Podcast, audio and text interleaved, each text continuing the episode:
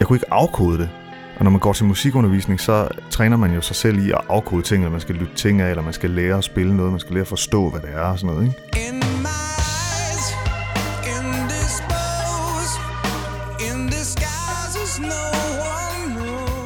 Så det bliver ligesom bare stående i sin form på en eller anden måde, det her nummer, når man lytter til det.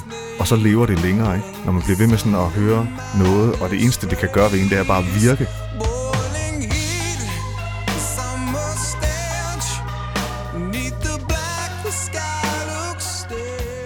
Jeg hedder Anders Greis, og øh, jeg er sangskriver og trommeslager. Jeg har taget et gammelt 90'er epos med, Black Hole Sun med Soundgarden. Black hole sun, won't you come?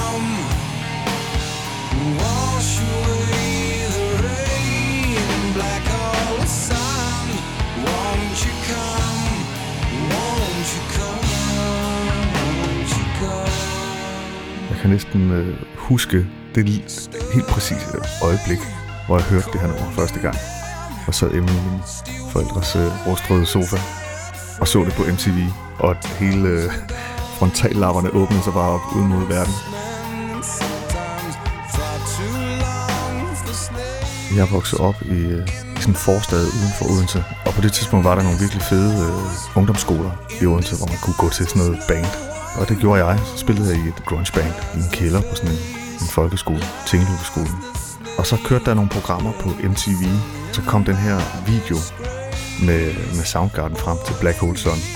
Og altså, hvis man har set den video, så vil man vide, at det er også et sensebombardement af den anden verden, altså. For det hele er sådan noget absurd noget med en meget muskuløs mand, der står og løfter vægte øh, og er helt smurt ind i olie, og mennesker, der kigger op mod himlen, og sådan deres øh, smil bliver sådan forvredende, og der kommer et eller andet mystisk op, uvær op fra den her himmel her, ikke? Og så kører det her kæmpe rock-epos ligesom hen over det, ikke? Wash Den med Cameron, der spiller trommer, han sidder sådan med vind i håret og, og bare giver den, giver den fuld æder. Jeg kan simpelthen huske, at jeg sad der og tænkte, hold kæft mand, det var bare det vildeste, jeg havde set. Store akkorder og lange melodilinjer og altså trommefills, som nu spillede jeg selv trommer på det tidspunkt, øh, som bare var sådan, man hører de der trommefills og tænker, det burde ikke fungere, altså at han spiller det der, der men det lød bare pissegodt. godt.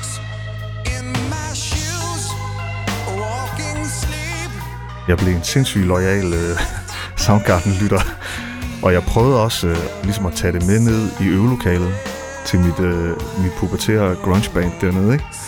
Og hvis jeg skulle prøve at spille det, og det kunne vi jo på en måde overhovedet ikke.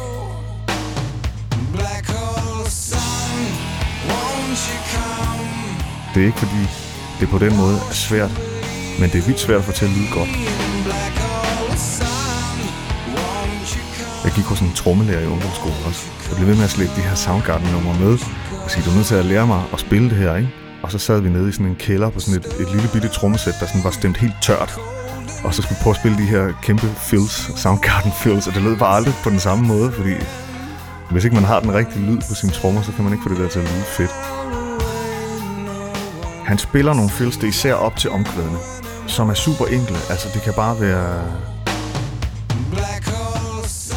sun, en hver idiot kunne nærmest spille mange af de der fills, men de lyder, han får dem lagt på en måde, hvor de bare de er helt rigtige for sangen. Det er det uventede fill, som virkelig gør noget godt for sangen. Og så klinger det bare helt vildt. Der er en trommelyd på den plade. Den er meget sådan ambient. Altså, tingene klinger rigtig meget. Tammerne og lille trommer og sådan noget. Det, det, der er rigtig meget klang i you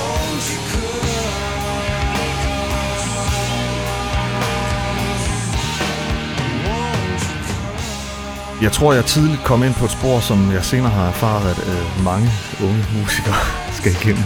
Altså som er en øh, sådan lidt ungdommelig fascination af det komplekse, ikke? harmonisk komplekst og nogle mystiske tekster og sådan noget. At man ligesom bliver optaget af det. Det skal være svært, og det skal være mystisk og sådan noget.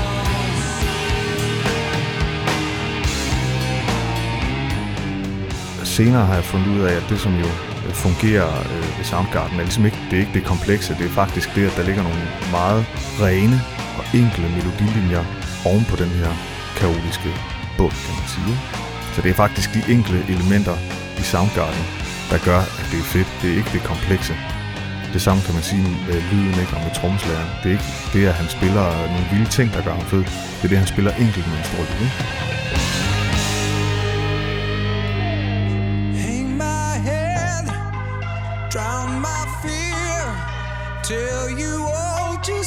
Just disappear.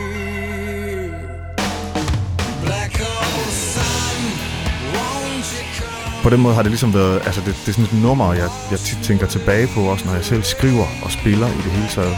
At man kan godt spille noget, der er skævt, og noget, der er off og sådan noget. Men det skal ligesom hele tiden tale rent.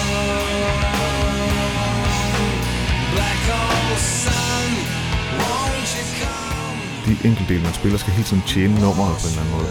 Og der synes jeg, at Black Hole Sun er sådan et eksempel på, at den tilgang kan man godt have, selvom man spiller nogle ting, der er sådan er helt mærkelige, eller overhovedet ikke, er det oplagte valg. Men hvis man stadig ligesom har det fokus der på, at det skal tjene nummeret, og det skal fylde med sin enkelhed.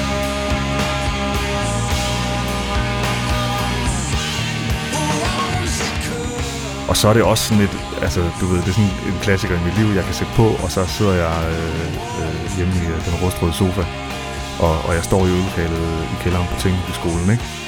Øh, og får mit første undercut, og går øh, mange lange øh, ture med poser med øl, øh, iført militærstøvler og diesel jeans øh, til det nummer der, ikke?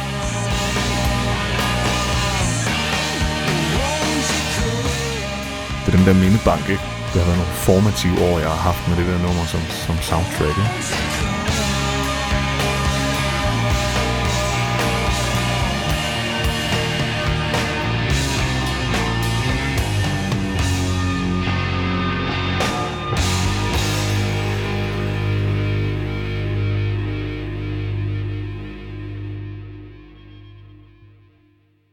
Denne podcast blev produceret af Biblioteket Frederiksberg.